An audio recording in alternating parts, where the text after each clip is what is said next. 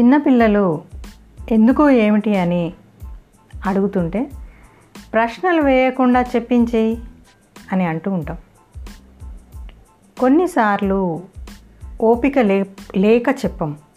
మరికొన్ని ట్రెడిషన్స్ మనకు కూడా తెలియకుండానే ఫాలో అవుతాం కాబట్టి అప్పుడు చెప్పలేం. ఈరోజు మనం వినాయక చవితి గురించి చెప్పుకుందాం. ఈ పండుగ ఎన్నో వందల సంవత్సరాల ముందు నుండి జరుపుతున్నారు. మన ఇంట్లో కాకుండా వీధుల్లో మండపాలు ఏర్పాటు చేసి సామూహికంగా ఈ పండుగలు జరుపుకోవడం ఎలా ఎప్పుడు మొదలైందో మీకు తెలుసా? పేష్వాల కాలం నుండి ఈ ట్రెడిషన్ వస్తుంది. సవాయ్ మాధవరావు పేష్వా అనే మహారాష్ట్ర పన్నెండవ మహారాజు ఈ గణపతి నవరాత్రులు మొదలుపెట్టారు. శివపురాణంలో కూడా ఈ పండుగ గురించి ప్రస్తావించారు. బ్రిటిష్ వాళ్ళు పేష్వా రాజ్యాన్ని ఆక్రమించుకున్న తర్వాత ఈ పండుగలన్నీ ఆపేయడానికి ప్రయత్నించారు. బ్రిటిష్ వాళ్ళ వలన మన హిందూ సాంప్రదాయాలు సన్నగిల్లడం మన వాళ్ళ మధ్య యూనిటీ తగ్గడం మొదలైంది. హిందూ ధర్మాన్ని కాపాడటానికి ఒకే ఒక మార్గం సమాజంలో అన్ని చోట్ల పూజింపబడే గణపతి ఒకడే అని లోకమాన్య తిలక్ గారు అనుకున్నారు.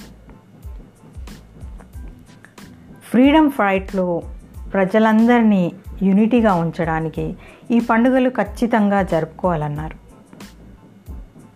ఇలా జరుగుతున్న మన పండుగలు ముఖ్యంగా గణపతి నవరాత్రులు పిల్లల్నే కాదు పెద్దలన్ అందరినీ కూడా కలుపుతాయి.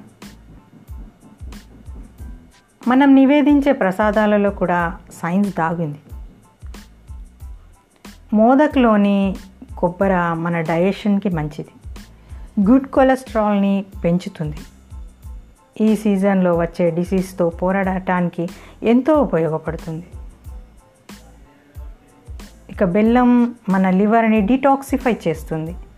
శరీరానికి ఐరన్ని అందిస్తుంది. డైజెస్టివ్ ఎంజైమ్స్ని యాక్టివేట్ చేస్తుంది.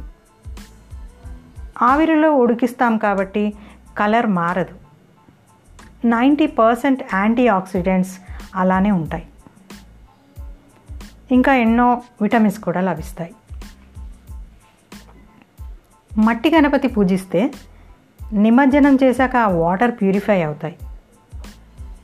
ఇరవై ఒక్కట పత్రి పెట్టి పూజిస్తాం కాబట్టి ఆ పత్రిని కూడా నిమజ్జనంలో వేస్తాం కాబట్టి అప్పుడు ఆ నీరు కూడా దానికి మెడిసినల్ ప్రాపర్టీస్ వస్తాయి. ఇలా మన ప్రతి పండుగ నేచర్తో కనెక్ట్ అయి ఉంది. So have a happy safe and eco friendly Ganapati